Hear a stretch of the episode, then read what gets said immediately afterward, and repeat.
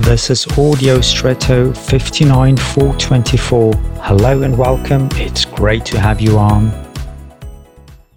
There are phenomena that are not perceptible to our eyes. For example, wind. We cannot see wind, but if the wind moves an object such as leaves that are whirled up or grass that sways in the wind or smoke that is blown away, then we recognize on the one hand that there is wind at all and on the other even from which direction it comes.